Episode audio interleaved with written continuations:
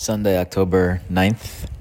I watched the Redeem Team documentary last night uh, with my boys and wife um, on Netflix. And the Redeem Team, if you're unaware, is the 2008 U.S. Olympic men's basketball team. Uh, the reason they were called the Redeem Team is because the U.S., you know, they obviously had the Dream Team in '92 in Barcelona, first time with all professional players allowed in the Olympics. Um, and then the United States went on to dominate every Olympics in basketball. Obviously, it was you know our sport, quote unquote, um, until the early 2000s, mid 2000s.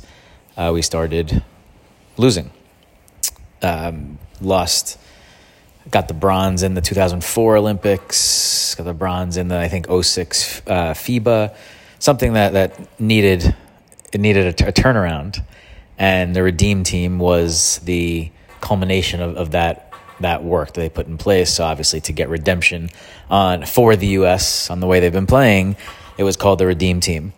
That and, and that actually was the pretty much the only minor issue I had with this documentary is like I, I don't remember in in the moment it ever being called the redeem team or if it were or was called that any, anywhere like i think it, it came and went. And i don't think anyone really referred to this team as that.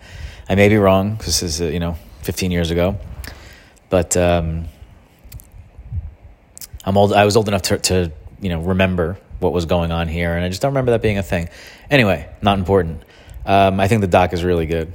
I mean, it has a very high ceiling.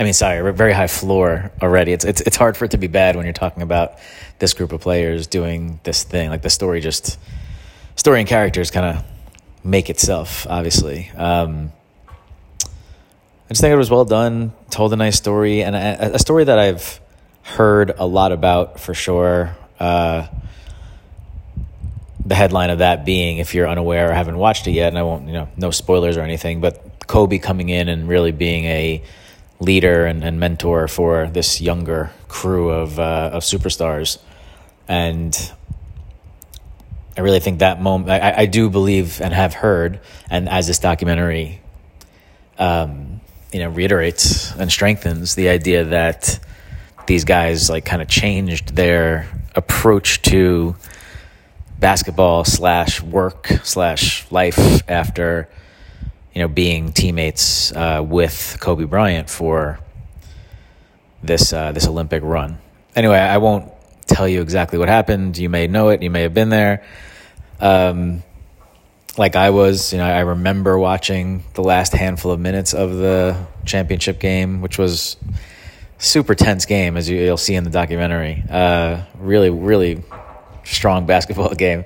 I don't remember being in for the whole game. I remember like being kind of in and out. It was super, you know, late in the middle of the night here or there. It was in New York because it was in Beijing, obviously. So it was, you know, one, two in the morning when this actually was going down. I think, um, but I do remember Kobe kind of taking over at the end there.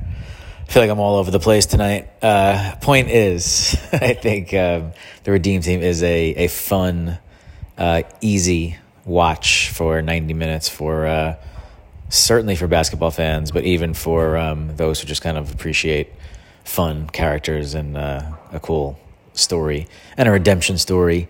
And if you happen to be patriotic about the uh, United States, you know, you might feel that way a few times, might pull on some of those strings uh, throughout the uh, throughout the doc for sure. Anyway, it has my recommendation. Check it out, the Redeem Team.